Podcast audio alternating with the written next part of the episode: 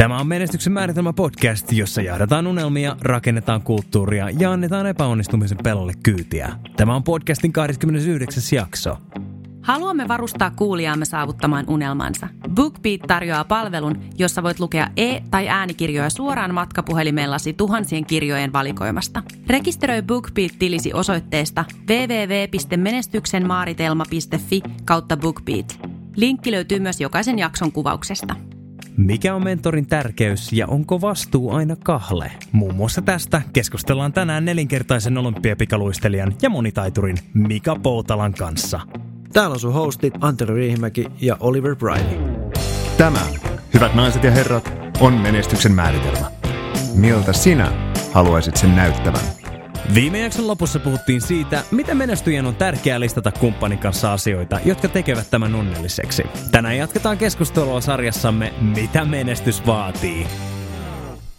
Hei, pakko ottaa kiinni tuohon ekaan pointtiin. Sanoit siitä, että sulla on niin kuin, että, että sä oot sopinut, että sä oot viideltä kotona, kuudelta on palaveri, en mene, check.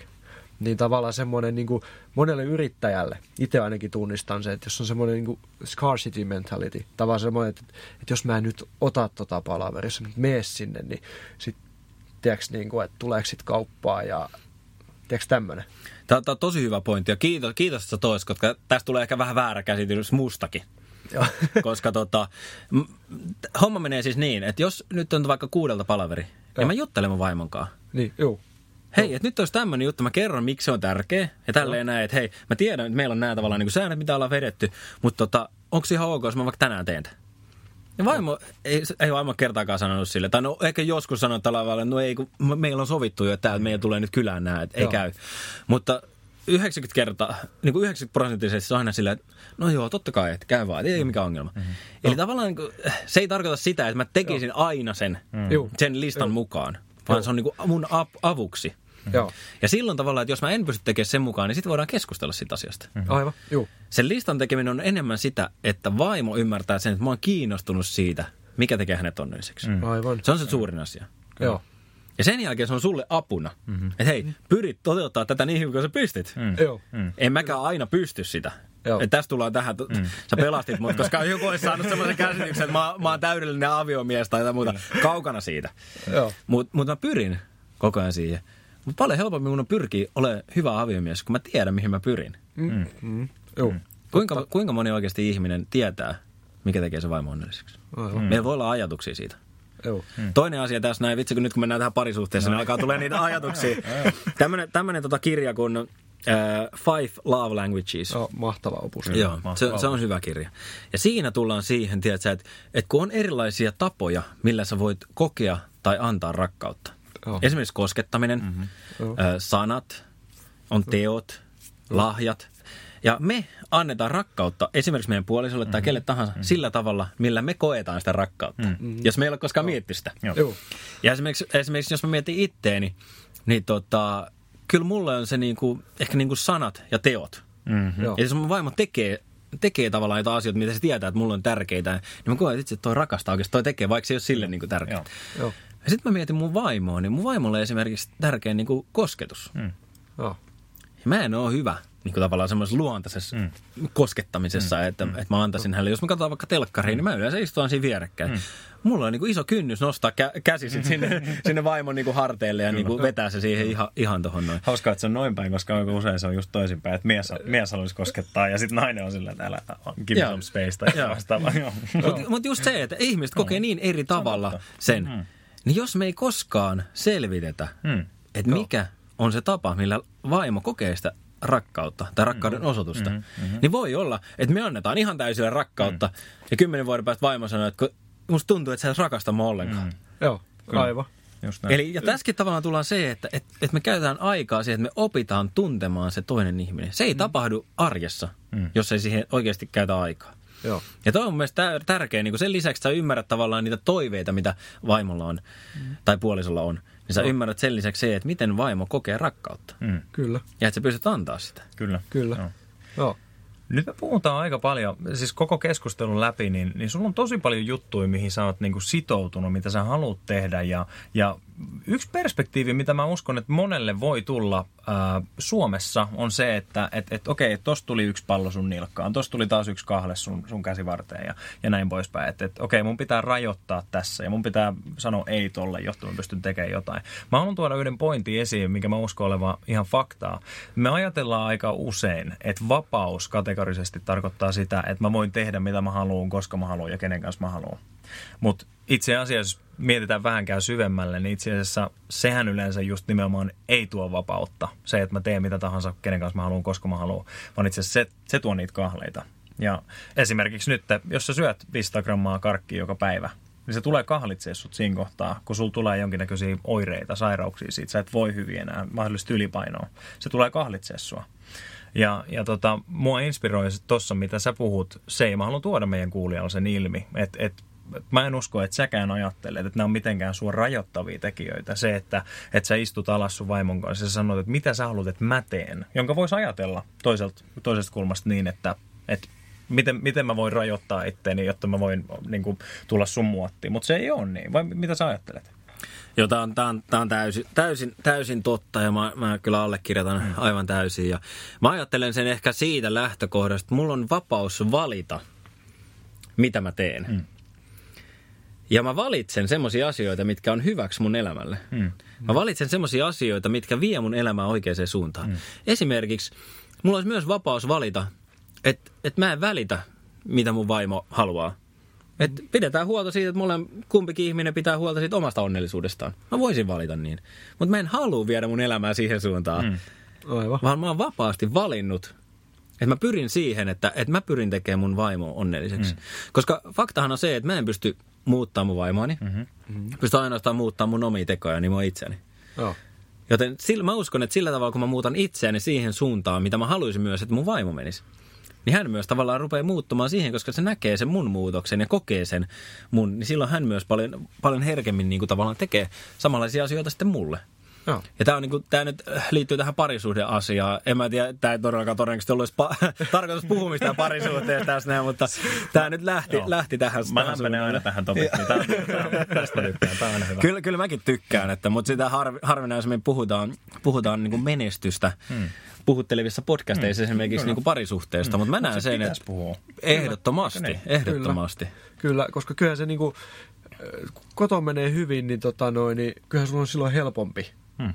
myös niin kuin mennä itse eteenpäin. Ja, ja sitähän on paljon niin kuin just tutkimuksia, esimerkiksi sit, kun tulee avioero, niin miten se niin kuin oikeasti vaikuttaa hmm. tuottavuutta. Jos mennään niin kuin tälleen tämän, tämmöisiin raakoihin asioihin. Mm-hmm. Ja, ja sitten toinen, minkä tuosta vetäisin, onhan sekin, että kun sä opettelet sun, vaikka sun parisuhteessa just tota, että sä sen toisen huomioon ja että miten se ymmärtää sen, miten sä annat rakkautta ja näin poispäin.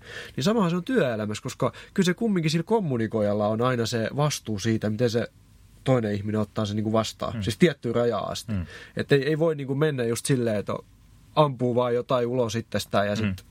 jos se toinen ota jotain vastaan, niin se on ääliö tyyppisesti. Mm. Niin sehän mm. tuo niin kuin siihen mun mielestä kanssa. Mm-hmm. Tässä on hyvä, hyvä muistaa taas se, että jos me palataan tämän jakson ensimmäisiin sekunteihin, mm. missä kuvataan, mikä on menestyksen määritelmä. Mm. Mm. Eikö me tulla siihen, että se on, jokainen itse määrittelee sen. Mm. Se on mitä sä haluat. Mm. Ja mun elämässä menestystä on muun muassa se, että mulla on hyvä parisuhde. Mm. Kyllä. Ja hyvä perhe. Mm-hmm. Kyllä. Niin silloin kun mä menestyn mun parisuhteessa, mä oon menestynyt. Kyllä. Aivan. Mm. Aivan. Eli taas tavalla, mä mentiin, ehkä mä itsekin tavallaan niin taas ajaudun siihen, että nyt ihmiset, ketkä tätä haluaa kuunnella, ne ajattelee menestystä ainoastaan esimerkiksi taloudellisesti. Mm. Mm. Mutta eihän se ollut ilmeisesti teidänkään niin ajatus, että menestys ei. on sitä. Mm. Ei. Mm. Ei. Se on vaan mahdollinen sivutuote. Mm. Mutta niin. sanotaan suoraan, että voi se, voi se olla jollekin menestys. Me uskotaan kyllä, että siellä on niin paljon enemmän vielä tavoiteltavaa kuin se rahakin. Ja Antero, sä oot tuonut ilmi esimerkiksi siitä tutkimuksesta, mikä oli niin vuosittaisista tuloista, miten se vaikuttaa motivaatioon. Haluatko kerrota sen? Muistaakseni se oli joku 80-70 000. Kun sulla on semmoinen vuositulo, niin se ei tuo sulle semmoista lisää onnea enää elämään, kuin mitä sitten taas se, että sä nouset sinne, niin tuo. Joo. Toi on hyvä pointti, koska mäkin muistan jostain kirjasta lukeneeni tavallaan sen, että jos sä joudut elää siellä köyhyysrajalla, Joo. niin silloin sulla on raha on selkeästi niin kuin haaste onnellisuuteen. Joo. Koska sä et koko ajan stressaamaan siitä hommasta. Mutta siinä vaiheessa, just kun sä pääset semmoiseen, että sä pystyt elää normaali hyvää elämää. Ja varsinkin, että sit jos sä pääst yli sen, sanotaan toi 70-80 tonni, mitä sanoit, niin se ei tuo enää yhtään lisää onnellisuutta. Mutta raha on siinä mielessä kyllä osa onnellisuutta. Että jos sulla ei sitä oo, niin sitten ollaan ongelmissa. Kyllä, kyllä. Hmm. kyllä. Joo, mun täytyy sanoa vielä tuosta, kun sanoit aiemmin, että et, et koe olevas mikään parisuudekuru, mutta mä koen, että sulla on ollut siitäkin tosi paljon hyvää sanottavaa ja, ja en ihmettelisi ollenkaan, siis jos joku pyytäisi sua tämänkin perusteella vetämään joku pieni parisuudesetti jossain, jossain yrityksessä, koska se on tärkeää. Mun mielestä yritysten on hyvä varustaa myös työntekijöitä tällä alalla. Just niin kuin sä sanoit, että et aina aika usein me, me varaudutaan sitä suoritusta tai treeniin varten, mutta kaikki se, mitä tapahtuu siellä taustalla, niin se on merkittävää. Toi, toi just noin. Ja siis tässä nyt taas tullaan, jälleen kerran tullaan siihen, että kyllä mä oon kirjoista noita oppinut. Kyllä. Mutta se, että mä en ollut edelleenkään, mä en halua saarnata silleen, että hei mä luin kirjasta, että teen näin. Mm. Mm. Vaan mä eka haluan itse kokeilla sitä, mm. että miten se toimii mun elämässä. Jos se toimii, mm. niin mä tuun taas ihmisille silleen, että hei, että tässä on muuten yksi vinkki, mitä mä kokeilen, että tää oli mulle hyvä juttu. Että se on niin kuin aina ollut mun tapa. Vaikka mä luen paljon kirjoja, mä opin sieltä juttuja, niin mä en koskaan halua mennä silleen, että hei kirjassa sanottiin tälleen. Mm.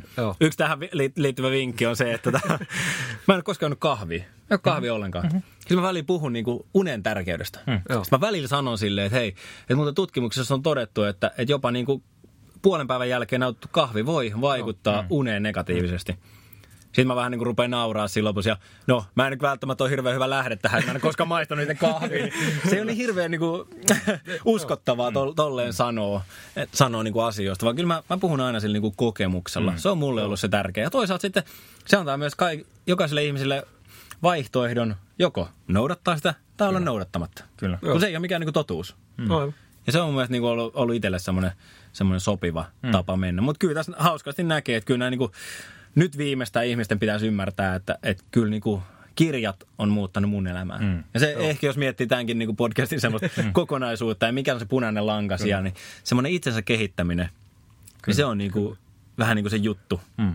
Joo. Jep mä tykkäsin myös siitä, mitä sä sanoit tuosta vapaudesta, että et, et sä, sä mielet, että sulla on vapaus päättää tehdä, mitä sä haluat, totta kai, niin kuin meidän kaikilla on, mutta sä haluat päättää käyttää sitä vapautta semmoisiin asioihin, jotka oikeasti ensinnäkin on linjassa sun arvojen kanssa, mutta myöskin, jotka tuo hyviä asioita sun elämään. On, ja tässä on siis, mä haluan yhden kohdan tuoda raamatusta, vaikka mä tiedän, että tämä ei mitenkään hengellinen podcasti tai mitään, mutta mä oon itse uskovainen, niin semmoinen sana raamatusta, kun että et, et kaikki on sinulle – sallittua, mutta kaikki olisi sellainen hyödyksi. Mm. Eli monesti Joo. ajatellaan esimerkiksi kristityistä silleen, että itse kun mm. ne ei saa tehdä mitään, mm. Mm. niin raamatussa sanotaan silleen, että kaikki on sellainen sallittua, mm. kaikki olisi sellainen hyödyksi. Ja tässä kun tullaan elämään takas, niin että mä voisin valita ihan mitä mä haluan. Mm. Kukaan ei niin määrittele sitä tai päätä, mm. päätä mitä mä valitsen. Mm. Mutta mä haluan valita niitä hyviä asioita. Kyllä. Hmm. Tämä tietenkin pitää, pitää pohjustaa sillä, että, että sun on pitänyt päättää elämässä, mitä sä haluat. Joo. Et se, että jos et koskaan mieti elämästä, mitä sä haluat, niin se on vaikea tehdä hyviä mm. päätöksiä. Mm. Mutta sen jälkeen, kun sä oot miettinyt, mitä sä haluat elämästä, sen jälkeen sulla on vapaus valita hyviä ja oikeita päätöksiä, tehdä hyviä ja oikeita ratkaisuja sun elämässä mm-hmm. ja mennä siihen suuntaan. Kyllä. Se on mä oon aina niin kokenut kaikkein tärkeimpänä. Mm. Ja sen nojalla, mitä sä oot sanonut, niin voisi jopa vetää johtopäätöksen, mihin mä itse uskon ihan täysin, että, että ihminen ei itse asiassa pysty tekemään niitä oikeita päätöksiä ilman ö, neuvoja, esimerkiksi kirjoista me usein ajatellaan, että okei, no ei mulla ole ketään, kuka voi puhua mulle. Mutta meillähän on tänä päivänä niin pilvin pimein, on podcasteja, on, on mentoreita, jotka on siellä kaukaa merten toisella puolella näin poispäin, jolta me saadaan sitä tukea. Sä oot löytänyt kirjat ja se on ihan mahtava. Se, se tarkoittaa just sitä, että me tarvitaan apua, jokainen meistä. Me tarvitaan tukea, me tarvitaan viisautta. Ja miksi käydä läpi kaikkea sitä ää, epäonnistumista, vaikka epäonnistumista on mitään pahaa, mutta joku toinen on voinut käydä sen läpi jo, mistä me voidaan oppia mm. jo nyt, ilman että Kyllä. meidän täytyy käydä sitä samaa. Me voidaan voidaan seistä sen kokemuksen ja niiden ihmisten ulkopäillä.